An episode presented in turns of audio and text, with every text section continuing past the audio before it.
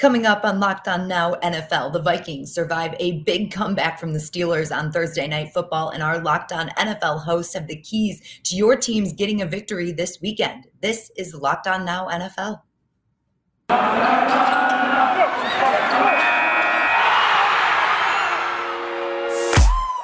The biggest games, the best performances, expert analysis. You are Locked On Now. What's up, everybody? You are listening to Locked On Now, local experts with the biggest stories across the NFL. I'm your host, Daniela Bruce, and thank you for making Locked On Now your first listen every weekday. To kick things off today, the Steelers' comeback came up just short of catching the Vikings last night on Thursday Night Football. The best performance. Hold up, hold up, hold up. The Minnesota Vikings jumped out to a huge lead on Thursday Night Football last night. But if you've watched these Vikings, you knew a game would never be that simple with this team. Locked On Vikings recaps the week's roller coaster, which ended in a Minnesota win. It can never be easy, can it? The Vikings escape colossal embarrassment in this Thursday night matchup against the Steelers. They win the ultimate score 36-28. Looks like a pretty good final, right? But the Vikings screamed out to a 29-0 lead, and that seemed like it was going to be pretty good. It seemed like the Vikings were finally boat racing somebody. In the first half, it was an absolute drubbing in all three phases of the game. The return game was fantastic. The defense had the Steelers backed up to third and long a ton, just on like negative plays and sacks and stuff, and even a very cool interception by Bashaud Breeland. And offensively, they put up 300 yards in the first half. I mean, that's like just total domination, including what ended up being a 200-yard day just on the ground for Dalvin Cook, playing on a bum shoulder with a harness on. Absolute hero game from him. But then the second half happened. It was 26-0 at halftime. And then all of a sudden, the Steelers come screaming back. A couple of interceptions on from a tip-off of Justin Jefferson, and then KJ Osborne stumbled in a route leading to a pick. And total defensive meltdown. Bashaud Breeland went out of the game with illness. He came back in. He got cooked at the very end of the game. He was totally being picked on. And at the end of the game, suddenly, exactly like last week, they were in a 2-minute drill with the other team having no timeouts and dinking and dunking down the field because the Steelers had 2 minutes and 26 seconds when they got the ball. They ended up actually throwing end zone shots for the last 3 or 4 plays of the game. So once again, sort of a big defensive failure of letting things get caught in front of you, letting them get to the end zone. The exact same thing that the Lions did. It's just that this time they didn't complete the final play. Anthony Barr or Harrison Smith, I couldn't tell, broke up a pass to Pat Freiermuth, and the Vikings escape utter embarrassment. Remember 28-3? This was 29-0 in the third quarter. A really, really, really bad meltdown, but the W's a W, and the Vikings get to go into a little bit of a half bye here, 6-7, before they take on the Bears, probably on Monday night next week. For more on all this, you can find the Locked On Vikings podcast free on all platforms. The Steelers mounted a comeback to make the game respectable at the end, but Pittsburgh still gave up 29 straight points to start the game. Our Locked On Steelers host tries to answer some of those questions. The Pittsburgh Steelers wouldn't let this one just go away, but they do fall 36-28 in a loss by 8. They were down at one point 29-0. It was ugly. It was a give up game, quote unquote.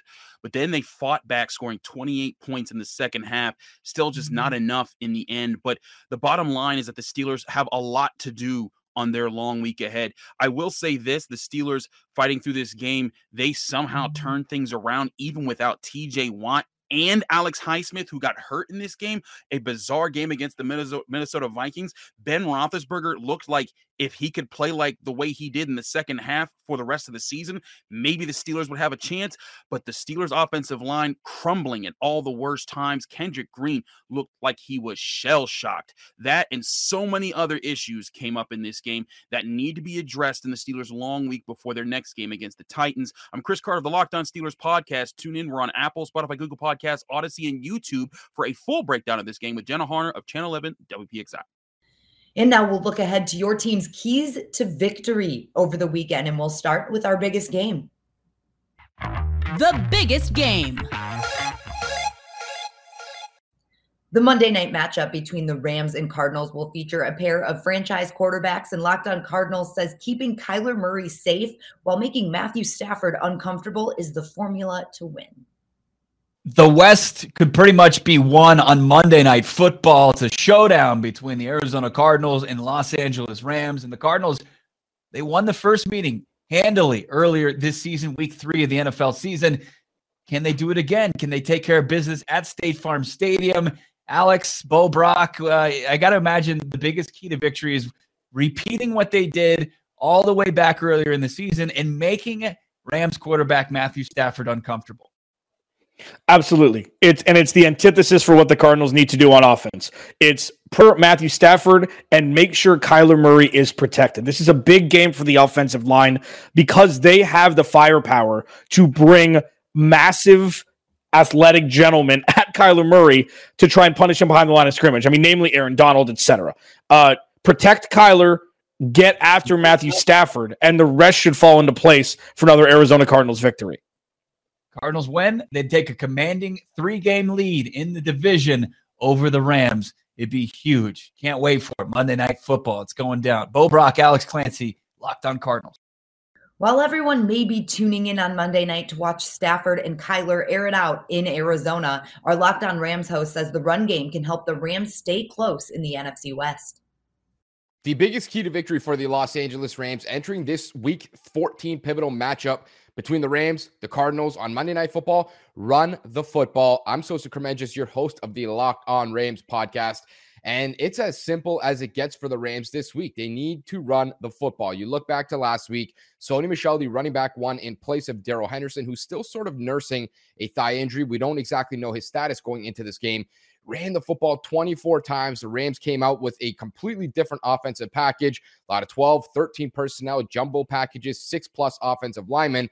You look at the Arizona Cardinals, they rank 3rd last in rushing yards per attempt allowed, as in the 3rd most, and they rank dead last in explosive run percentage allowed, both stats from PFF.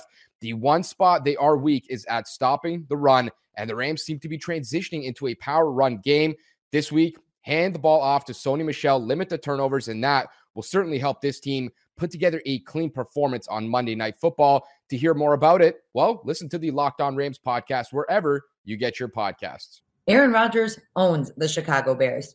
And in Green Bay on Sunday night, Chicago will visit its least favorite rival, looking for revenge and to retake ownership.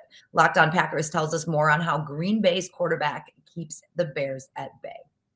Start fast. That's the key for the Green Bay Packers against the Chicago Bears. I'm Peter Bukowski, host of Locked On Packers, and there is a question from some about the Packers' ability to come off a bye and play sharp.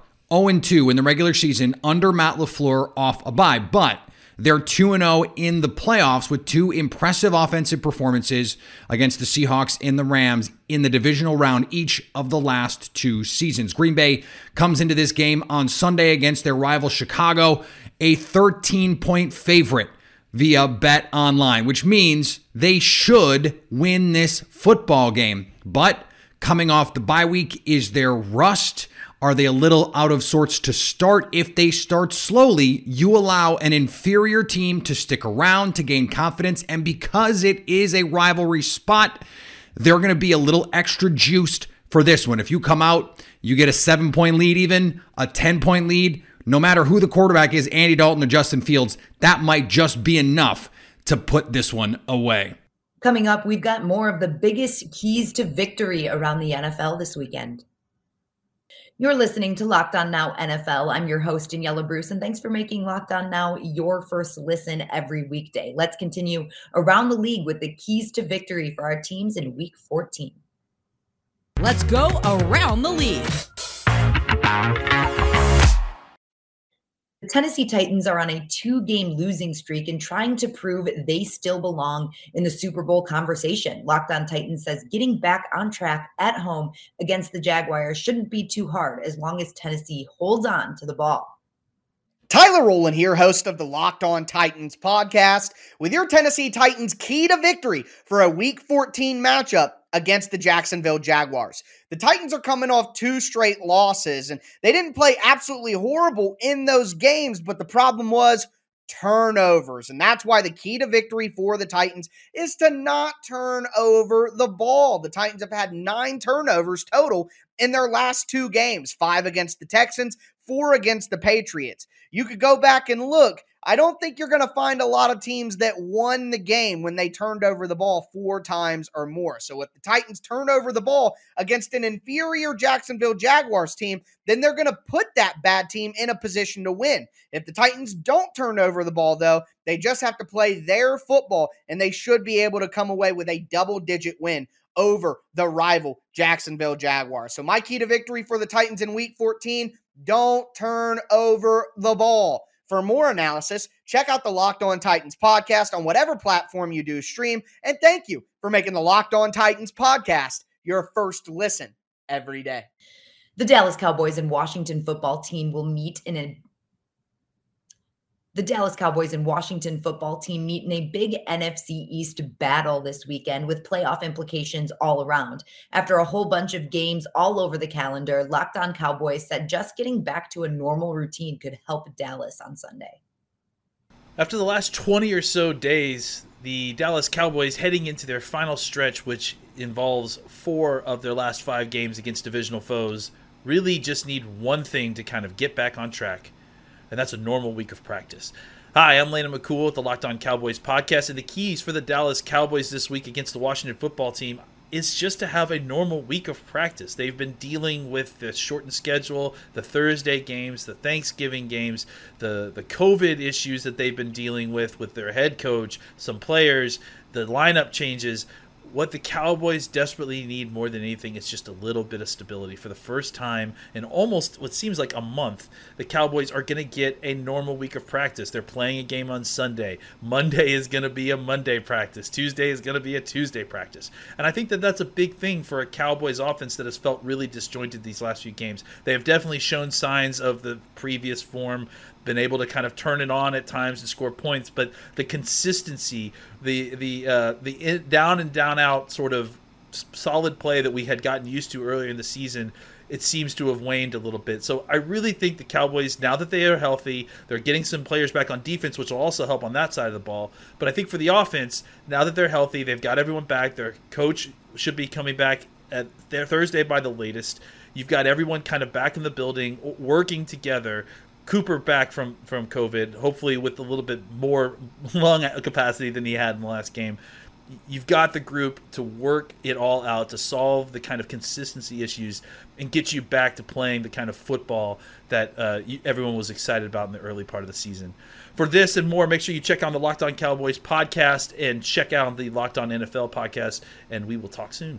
The LA Chargers haven't won a pair of games in a row in a long time, as Locked On Chargers will tell you, but he also has the numbers on both sides of the ball to get the Chargers a win. Can the Chargers establish their first winning streak since Week 5? This is David Drugmeier of the Locked On Chargers podcast, and your keys for success this week against the New York Giants on offense is to attack the linebackers in coverage, especially in the middle. Blake Martinez, Reggie Ragland, and hybrid safety linebacker Jabril Peppers have given up 50 catches on 57 targets for 457 yards. Also, run the football. The Giants are giving up 122.8 rushing yards per game and 123.3 rushing yards per game in their last 3 games. So there's a lot of opportunities to run the ball, especially if you're able to get a lead and really lean on them in the running game. You can really salt this game away. On defense, you definitely want to match up Joey Bosa over the right guard or even just on the right side as often as you can. Right guard Will Hernandez has given up 28 pressures and 6 sacks, and right tackle Nate Solder has given up 32 pressures and 4 sacks. So get Joey Bosa or your best pass rushers lined up on that right side and turn them loose. For more on this game and for more on the Chargers, please check out Locked On Chargers, your team every day.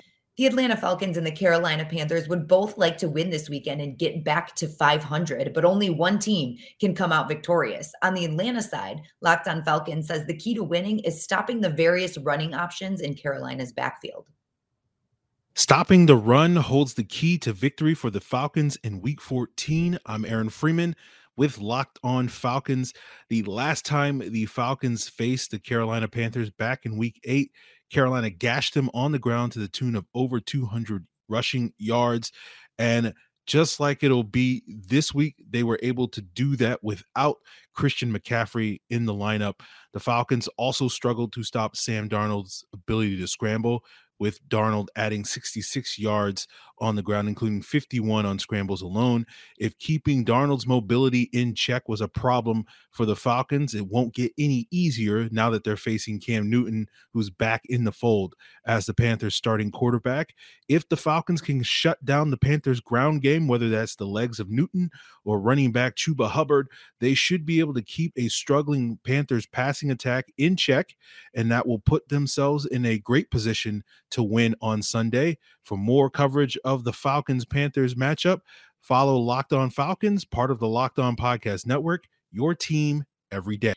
And that's a wrap for us today. Thank you so much for making Locked On Now your first listen every weekday. For more on the National Football League and your local team, make your second listens Locked On NFL and your team's local podcast. I'm Daniela Bruce, and this has been Locked On Now.